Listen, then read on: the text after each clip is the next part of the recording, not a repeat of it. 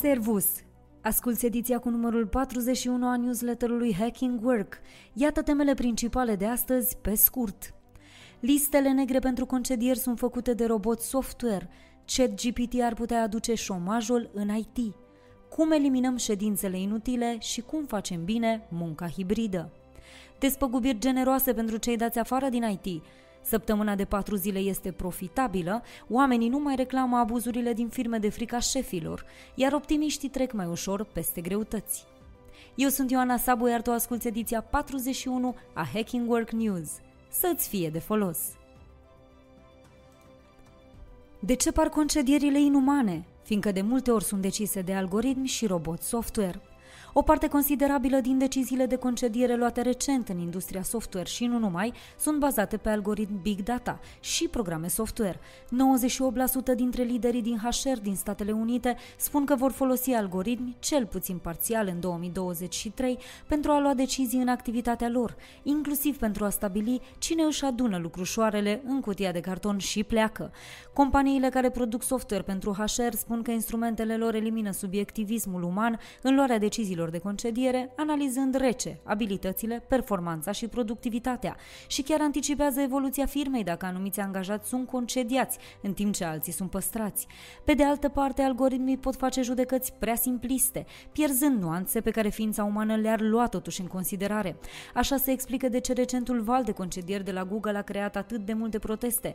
Au fost dați afară oameni cu vechime, evaluați ca performer și avansați recent, puși pe liber, simultan, părinții unui copil de 4 luni aflați în concediu de maternitate, a fost concediat un inginer care ceruse concediu ca să își îngrijească mama cu cancer în fază terminală, iar un recrutor din echipa de HR de la Google a fost deconectat automat de la toate sistemele chiar când lua un interviu unui candidat pentru angajare. Decizia finală balansează între oameni și mașini. 25% dintre oamenii de HR chestionați recent de Captera spun că vor lăsa algoritmii să decidă de unii singuri. 20% spun că deciziile vor fi luate exclusiv de oameni, iar 46% abordează o strategie care combină cele două ingrediente, datele seci și instinctul uman. Nu doar la Google modul în care se iau deciziile de concediere stârnesc revoltă și repulsie. La Amazon, Meta și Twitter au fost dați afară foarte mulți angajați din departamentele responsabile de diversitate, echitate și incluziune, care practic nu prea mai pot funcționa, demonstrând astfel că eforturile de umanizare a companiilor sunt mai mult demagogice. Iar la Microsoft concedierile au venit imediat după ce conducătorii companiei au avut parte de un concert privat al lui Sting la o petrecere simanticoasă. Analiștii pieței tech spun că este posibil ca alți 15-20% din angajații Big Tech să fie concediați în următoarele șase luni. Apple este singura companie din Big Tech care face excepție în această perioadă. Nu a făcut concedieri și nici nu pare că pregătește o astfel de decizie. Spre deosebire de Amazon, Google și Microsoft, care s-au umflat cu angajați în pandemie și acum observă că nu le mai sunt necesari, Apple a crescut numărul de angajați doar cu 19% față de 2019, crescându-și veniturile cu 52%. Șomaj în IT un efect foarte posibil al ChatGPT. Compania OpenAI, care a creat serviciul ChatGPT, a angajat în ultimele șase luni aproape 1000 de specialiști IT freelanceri, mai ales din America Latină și Europa de Est, pentru a lucra la două proiecte strategice, spune o știre publicată vineri seară pe platforma Semaphore. Circa 40% dintre noi angajați vor fi implicați în dezvoltarea rapidă a modulului Codex, lansat în august 2021, care este specializat în transformarea limbajului natural în linii de cod informatic în limbajul Python. Practic, modulul Codex este deja capabil să genereze secvențe de cod, fiind antrenat pe un volum uriaș de date extrase din GitHub și este chiar folosit deja de mulți programatori pentru a își simplifica munca. Codex va fi capabil nu doar să genereze liniile de cod necesare, ci și să scrie documentația pentru tot ce generează, în limbaj natural, explicând algoritmul și pentru cei neinițiați. Al doilea proiect strategic la care vor lucra contractorii OpenAI este focalizat pe prelucrarea automată de imagini și este destinat destinat dezvoltării tehnologiei pentru vehicule autonome. Prin etichetarea și codificarea corectă a unor volume uriașe de date de tip vizual, algoritmii de inteligență artificială sunt antrenați să recunoască situații din realitate și să ia decizii în probleme de mobilitate specifice traficului auto. În ultima lună, întreaga planetă a fost șocată de capabilitățile uimitoare pe care deja le demonstrează ChatGPT și celelalte instrumente de generare de conținut automat, precum DALL-E, Midjourney sau Stable Diffusion. Performanțele acestor acestor instrumente progresează cu o viteză uluitoare, tocmai prin faptul că învață continuu și agregă tot mai multe informații proaspete și valide din interacțiunile directe cu utilizatorii.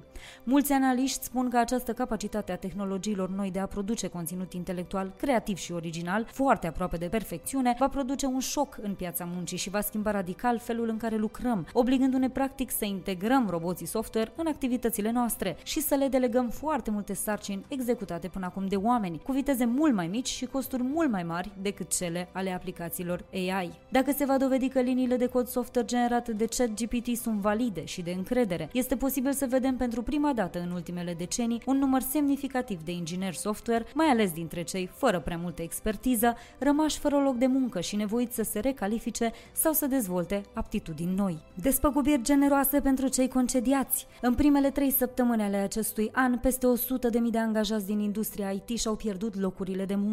Pachetele de compensații pentru angajații din Statele Unite Alphabet, compania mama a Google, includ patru salarii compensatorii plus salariul pentru încă două săptămâni pentru fiecare an de muncă în cadrul companiei. Pachetul mai include și bonusurile aferente anului 2022, concedii plătite și șase luni de asigurare medicală. Amazon oferă angajaților disponibilizați din Statele Unite salariul integral și beneficiile complete pe durata perioadei obligatorii de preaviz de 60 de zile, fără a fi obligat să continue să lucreze. Compania va oferi mai multe săptămâni de indemnizație de concediu, o plată de despărțire și beneficii de sănătate tranzitorii. Angajaților concediați de Meta li s-a propus o indemnizație de concediere de 16 săptămâni, 4 salarii, precum și două săptămâni suplimentare pentru fiecare an de serviciu. Compania a declarat că le va plăti oamenilor asigurarea de sănătate timp de 6 luni și le va oferi consiliere personalizată planului de carieră, ori sprijin pentru emigrarea celor cu vize care își doresc să părăsească țara. Angajații Google nu se mai simt în siguranță. Google era angajatorul care a excelat oferind siguranță psihologică dincolo de salarii mari și beneficii, dar după disponibilizările recente, angajații sunt confuzi și speriați. Cred că oamenii disponibilizați sunt aleși aleatoriu și și-au pierdut încrederea în siguranța locului lor de muncă. Presa de business remarcă faptul că siguranța psihologică de la Google nu mai există. Confruntat de angajați în ședința All Hands de săptămâna trecută, CEO-ul Google s-a jurat că deciziile de concediere au fost luate în urma unor analize îndelungate, ce implică binele companiei pe termen lung și a fost nevoit să anunțe tăierea unor bonusuri ale echipei de management. Săptămâna de lucru de patru zile este profitabilă și vine cu extra beneficii pentru mediu și sănătate. Inițiativa 4-Day Week Global vine cu rezultate promițătoare. Cele 27 de firme participante la programul de test în anul 2021 au înregistrat creșteri de profit, iar angajații au avut mai mult timp pentru cei dragi și să-și dezvolte hobby-urile. Toți cei 495 de angajați angajați participanți au declarat că nu ar mai vrea să se întoarcă la săptămâna de lucru de 5 zile. Printre beneficiile indirecte ale modelului cu 4 zile de muncă se numără impactul pozitiv asupra mediului, mai puține noxe ca urmare a transportului redus și mai puține deșeuri care afectează mediul, deoarece oamenii se pot axa pe un stil de viață mai sănătos,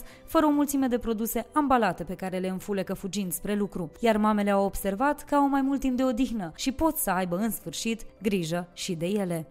Ședințe inutile? Hai să scăpăm de ele. Te simți copleșit de ședințele inutile de la muncă? Hai să încercăm să răspundem cele mai importante întrebări. Cum și când muncesc oamenii dacă orele de muncă se scurg în întâlniri fizice sau online neproductive? Într-un sondaj recent realizat de Otter.ai, aproape jumătate dintre angajații chestionați au fost de acord cu afirmația am prea multe întâlniri inutile în program. Aceștia au participat în medie la 18 ședințe într-o singură săptămână. Companii precum Asana, Dropbox sau Clorox Clorox s-au străduit să minimizeze frecvența acestor întâlniri. Ce măsuri au luat? Le-au interzis definitiv, au stabilit zile și săptămâni fără întâlniri sau au oferit sfaturi despre cum pot fi transformate în întruniri productive. La începutul lunii ianuarie, Shopify a anulat aproape 10.000 de evenimente interne, adică aproximativ 76.500 de ore de întâlniri din programul angajaților, pentru a le oferi mai mult timp să creeze. Prea multe întâlniri pot duce la creșterea stresului angajaților și la o productivitate mai scăzută. Iată Iată ce poți face însă pentru a reduce numărul întâlnirilor inutile de la locul de muncă. Gândește sincer și pragmatic dacă este necesară o ședință. Ia în considerare programul fiecăruia când stabilești întâlnirile. Nu înghesui întâlnirile una după alta. Specifică scopul întâlnirii și temele discutate. Fii punctual. Analizează întâlnirile recurente dacă nu există noutăți, anulează-le de tot. Nu stabili întâlniri de o oră dacă subiectul poate fi discutat în 15 minute. Ai grijă să nu se devieze de la subiect. Comunică repede și clar, sintetic, rezultatele întâlnirii și pașii următori și refuză politicos dacă există întâlniri la care nu crezi că e nevoie să participi. IMM-urile conduc revoluția muncii hibride pentru a câștiga bătălia pentru talente. 60% dintre directorii executive ai IMM-urilor intenționează să crească numărul de angajați în anul următor, doar 7% plănuind să reducă numărul de angajați potrivit unui studiu realizat de Vistaj. IMM-urile apelează din ce în ce mai mult la munca hibridă ca o modalitate strategică de a accesa mai multe talente și de a crește flexibilitatea și echilibrul dintre carieră și viața personală. De ce aceste companii nu urmează giganții care concediază pe bandă rulantă? E simplu, pentru că au nevoie de specialiști și reușesc încă să recruteze foarte greu provocările privind angajările afectând capacitatea acestor companii de a funcționa la capacitate maximă. 60% dintre directorii IMM-urilor oferă opțiuni de lucru de la distanță, cresc salariile și oferă bonusuri și flexibilitate pentru a atrage specialiști valoroși. Organizațiile de succes îmbrățișează munca hibridă. Epoca muncii hibride și flexibile e de bia la început, iar companiile vor mai avea parte de multe provocări. Pandemia, războiul, criza economică și mai nou, concedierile în masă reprezintă atacuri directe la siguranța financiară și psihologică a oamenilor. Așa că empatia și bunăstarea nu mai sunt doar nice to have, ci sunt esențiale pentru bunăstarea angajaților. Pretty Shetty, Chief People and Culture Officer la compania WeWork descrie câteva dintre lucrurile pe care trebuie să le aibă în vedere organizațiile pentru a face față schimbărilor și pentru a fi sustenabile. 1. Flexibilitatea trebuie să rămână o prioritate. Conform sondajului Work Reimagined, 53% dintre angajați își doresc ca angajatorii să le permită să muncească de oriunde își doresc ei. 2. Grija față de angajați și crearea unui mediu unde să se simtă în siguranță ar trebui să fie o prioritate pentru angajatori. Oamenii vor servicii de consiliere psihologică și asistență, chiar și în cazul unei relocări sau disponibilizări. 3. Socializarea. Crearea unor programe și inițiative care să ajute la formarea conexiunilor între colegi, dar și la oferirea unor pauze mai lungi cu ocazia sărbătorilor pentru a petrece mai mult timp cu cei dragi. 4. Întâlnirile 1 la 1 sunt cruciale pentru a înțelege aspirațiile și nevoile fiecărui angajat. Unele sondaje arată că gradul de implicare al angajaților este mult mai mare în echipele în care au loc întâlniri 1 la 1 între manageri și membrii echipelor. O organizație unde există o cultură care are la bază o comunicare deschisă, încredere, empatie și bunăstarea angajaților își va realiza obiectivele propuse și va trece mai ușor peste orice tip de șoc. Ediția audio a newsletterului Hacking Work vă este oferită de DevNest, compania de software pasionată de oameni, idei și expertiză digitală, cuibul în care cresc sănătos și în siguranță oameni, cariere și soluții tehnologice. De asemenea, această ediție audio vă este oferită de MedLife, furnizorul național de sănătate al României, care a lansat singurul abonament medical 361 de grade și alături de care vă oferim inspirație prin idei valoroase pentru organizații sănătoase.